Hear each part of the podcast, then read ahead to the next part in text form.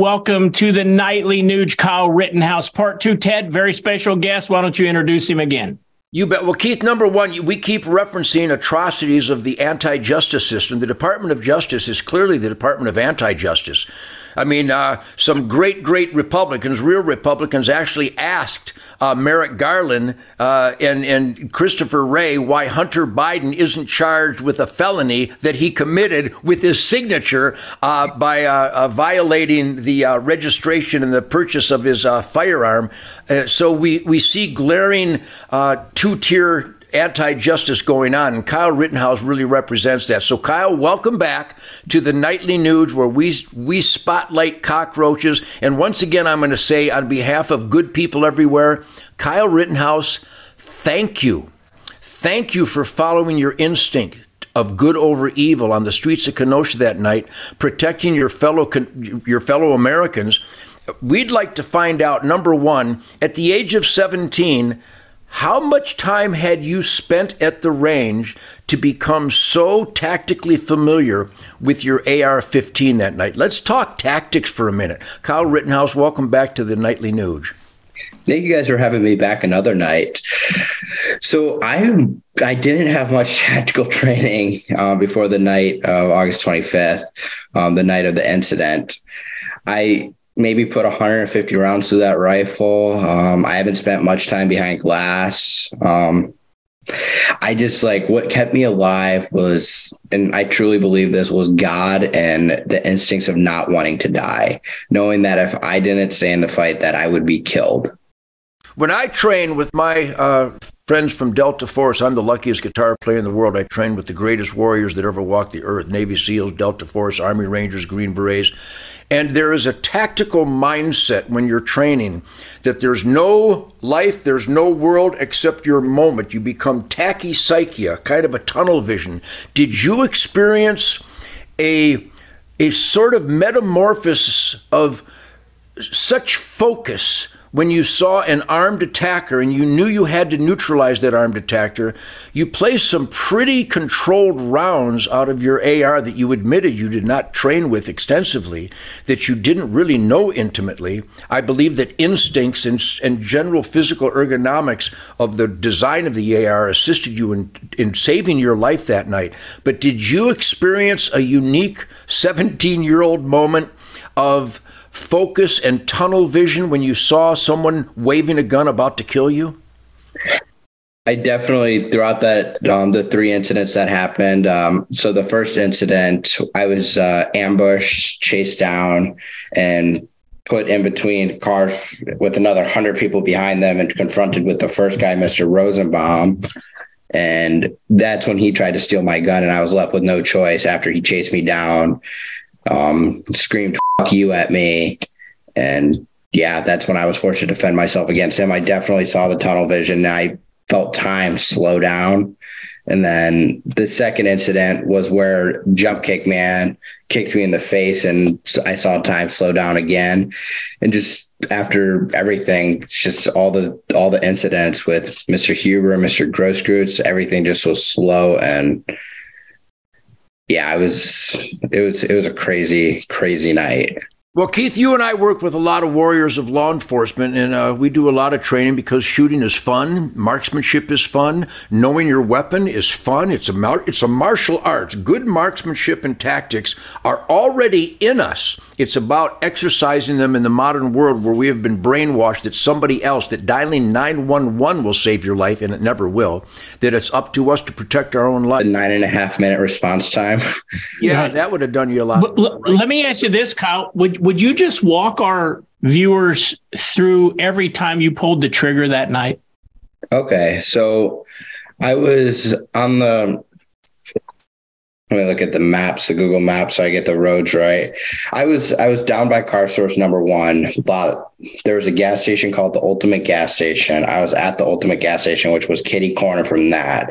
I was there, and I got a phone call from um, a friend saying that they're setting the cars on fire on car source lot number three, which was all the way down Sheridan Road across the street from the hospital. So I start I get a fire extinguisher and I start heading that way to put out the fires. And I get to the Duramax and that's what I'm met with the Ziminskis who take a step towards me and I take a step back. And then Mr. Rosenbaum, who's waiting behind a car, ran out to ambush me with the Ziminskis walking towards me with nowhere to go behind me. The only place I was left to go was in a diagonal way through the parking lot in between the cars, which was the only place I could really go, which I didn't know that, but there was about 100 people behind those cars with weapons, bats, and guns. Mr. Ziminski fires two shots as at me, or one shot as I'm running away, one gunshot at me as I'm running away.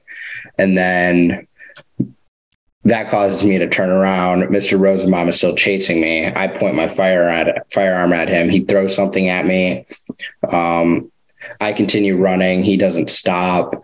And then when I'm left with nowhere to go, I I turn around and that's when he jumps on my gun, and that's when I I, I defend myself against him. And then after that incident, I run around the parked car and I see I make I see if he's okay, and then I call my friend, and then a mob forms, and they're screaming all these things to kill me and get me and to cranium me. And that's when I start running down the police line and I'm approached by Mr. Grosskreutz, the guy who pointed the pistol in my head. And he said, Where am I going? What happened? And I said, I'm going to the police. And then I continue running in the direction towards the police. So he knows where I'm going. He sees the flashing lights. And as I'm running, I'm hit in the head for the first time uh, with a skateboard by Mr. Huber. And then a second guy and a wife beater um, hit me in the back of the head with uh, a hard object, I think was a rock, causing me to stumble to the ground. Where I'm immediately met with four people around me, and I wave my firearm at them, and they all back off. Besides Jump Kick Man, who keeps coming, and he hits a flying jump kick with the boots in my face, and I fired two shots at him, missing. And then Mr. Huber comes and immediately grabs my gun, putting his knees in my chest and launching the skateboard at my head, hitting me in the head. And that's when I defend myself from Mr. Huber. And then Mr. Grosskreutz points a pistol at me. I point my firearm at him. He puts his hands up. And then I, I lower my firearm. And then he comes back, pointing the gun at my head. And that's when I defend myself from Mr. Grosskreutz. Boy, that is really graphic. And once again, Kyle, I deal with a lot of cops that the, their chief of police and their sheriffs will contact me because I get to train with these guys. Plus, I'm a loudmouth for truth, logic, and common sense. And uh, it's certainly the, the purity, the purity of self defense. And whenever anybody, hardcore trained commandos, when they take a life, uh, it's debilitating, it's haunting. It never leaves you. So I spend time with these guys. I want to tell you what I tell all these guys that I've been honored and humbled beyond belief to be invited in their lives as they're dealing with the post trauma of, of having to take a life in the pure moment of self defense. Kyle, breathe easy. Know that you are alive today because you did what God ingrained in your spirit, that your gift of life is sacred that no one has the right to take away your gift of life from God, and God wants you to stop threats that would take away your life. What you did was as pure as giving birth. What you did is as pure as putting out a house fire. What you did is as pure as a Marine killing crazed Japanese people on Iwo Jima and on the Normandy beach killing Nazis. Rest easy. I want you to go to bed at night not worrying about what you did. I want to see a smile on your face that you did God's work. And here's the point I'd like to make overall, Keith. People listening to Kyle right now, it's not good enough to own a gun. It's no good in the safe. It's no good in the safe. It's no good in the gun cabinet. It doesn't do you any good in the truck. You need to be armed and capable, and the more time you spend with that weapon, Kyle didn't have to look for that safety. His thumb found it because he had fondled that gun enough to know where it's pointing, where the bullet's going to go, how much pressure in a traumatic moment it takes to fire that weapon. Had he not executed those instinctual, ergonomic, proper maneuvers, Kyle would not be here today. And so, Kyle, I want you to remember these words from your Uncle Ted who loves you. You did what God wants all good people to do to win against evil. And Keith, in, our, in tomorrow night's segment on Nightly Nuge with Kyle Rittenhouse, we're going to get into the most painful of all. It was painful to watch Americans torching good, hardworking Americans in Kenosha and Seattle and Portland and Chicago and New York and Baltimore, everywhere. But the, the trauma that I think you have intellectually overcome, I want you to continue to intellectually overcome and implement what I just told you. You did good. You're the good guy. I want you to smile knowing that you you saved other people's lives because those evil people that attacked you were already found guilty of violent crimes in the past and our court system would have let them out until they did kill somebody. So you stopped evil and saved lives. But tomorrow night, Keith, we have witnessed this upcoming lawsuit against Kyle Rittenhouse. The guy that was going to shoot Kyle and kill him was stopped from shooting Kyle and killing him. And some judge went, Yeah, I think uh, this guy that was going to kill Kyle Rittenhouse, I think he should be able to sue him.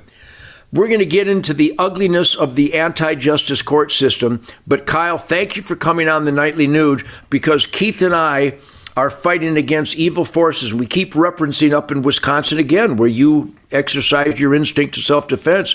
There's a, a, a person, Janet uh, Protasiewicz, who's running for a Supreme Court justice who has violated her oath over and over and actually committed crimes, and the media will not expose those crimes, and the people in Wisconsin are not getting all the details. So, Kyle Rittenhouse, um, I know that you were viciously attacked with lies and hate in the media.